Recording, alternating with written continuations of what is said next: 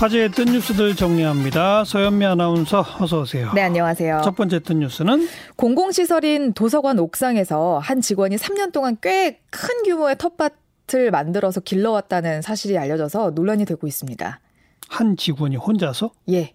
어, 뭐 혼자서요. 승인 없이? 예.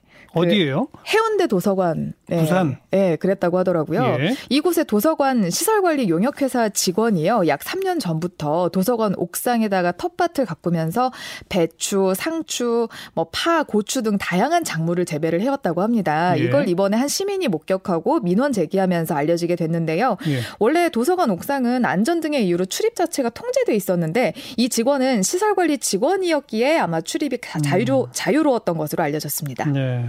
그래서요? 근데 이게 이제 철거를 해야 되냐 보존을 해야 되냐 이런 논란이 일기 시작을 한 겁니다. 어, 이 기사가 난 후에 많은 누리꾼들이요 도서관 홈페이지에다가 글을 남겼는데 이 텃밭을 보존하자는 누리꾼들의 의견은 뭐 도시 텃밭, 옥상 텃밭은 앞으로 우리가 도시에서 할 수 있는 좋은 방향의 일이다. 이번 기회에 옥상 텃밭을 아이들 체험하는 장소로 잘 가꾸면 어떨까요? 등의 의견 등을 어, 제시를 했습니다. 원래 이게 좀 적극 권장하고 있는 것도 아닌가요? 예, 그렇긴 한데요. 그런데 반대로도 반대하는 의견은 뭐예요? 아, 여기가 그렇게 지어지지 않았다는 거죠. 아. 네, 누수 시설이 제대로 안 갖춰져 있잖아요. 그러다 보면 나중에 건물상의 문제, 안전상의 문제가 생길 수도 있고. 그런가요? 어. 예, 그리고 또 공공 시설을 사유화했다는 것 자체는 엄연한 범법이다. 그래서 철거를 하고 또 엄격하게 이번 일을 조치를 해야 된다. 네. 이런 입장들도 있습니다. 예. 네, 그러다가 이 어, 텃밭 가꾸기에 힘썼던 해당 직원이 입장을 이렇게 밝혔는데요. 뭐라고요? 2017년 초에 TV 공익 광고에서 정부가 옥상 텃밭 가꾸기 캠페인하는 거 보고 나도 취미 삼아서 해도 되겠다는 생각을 했대요. 음. 그래서 재배한 작물은 팔지도 않았고 내가 먹거나 친구들에게 나눠주고 부모님께도 갖다 드렸다 이렇게 사과했습니다. 네. 누리꾼들의 의견도 막 갈려요? 네. 완전히 갈리는데요. 어. 제발 공공시설에 대한 개념 좀 가집시다. 놀고 있는 땅이라고 아무나 막 써도 되면 너도 나도 개인 밭 만들고 개인 주차장 공짜로 막 만들죠. 또 그 옥상에 텃밭 가꾸기에 누수 방지 시설이 다 되어 있지 않을걸요? 안전 문제 생기면 누구 탓할 겁니까? 라면서 철거도 당연하고 처벌도 해야 된다. 이런 입장들 있었고요. 예. 어, 반면 도서관에서 인수해서 관리하고 관리는 여전히 그분께 맡기세요. 음. 또 자연 생태 공간으로 조성하면 오히려 이슈도 키울 수 있고 칭찬받을 만한 일인데요. 라면서 보존해야 된다는 입장도 있었습니다. 네. 저는 이걸 몇 년 동안 네. 도서관 측이 왜 가만 놔뒀는지 예. 진작에 개입해서 의견 조정해가지고 뭐 허용하든지 불허하든지 결론을 냈어야죠. 그러게요. 그걸 좀 객관적으로 판단을 했어야 되는데. 네. 도서관이 문제 아니에요. 참. 다음 또 뉴스는요.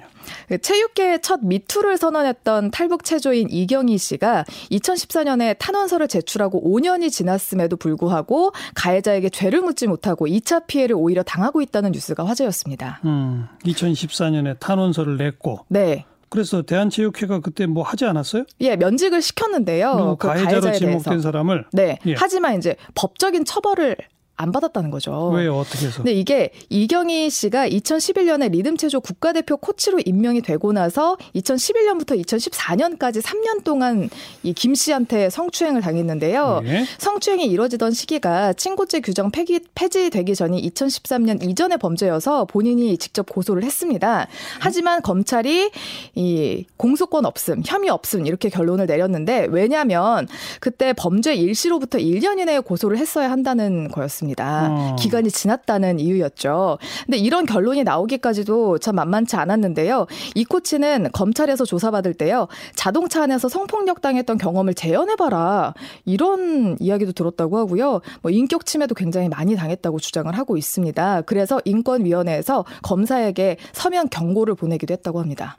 어쨌든 대한체육회에서는 면직시켰는데 네.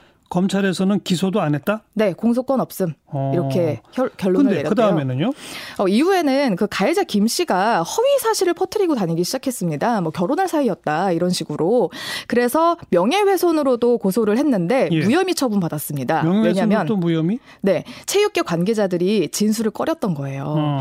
어, 그래서 이분이 고등 검찰청에 항고를 했고 결국에는 명예훼손 혐의로 벌금 300만 원의 약식 명령을 받았습니다.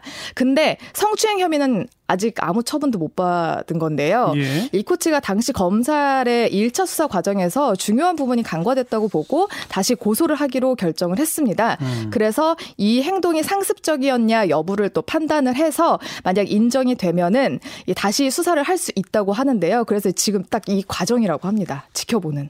복잡하네요. 예.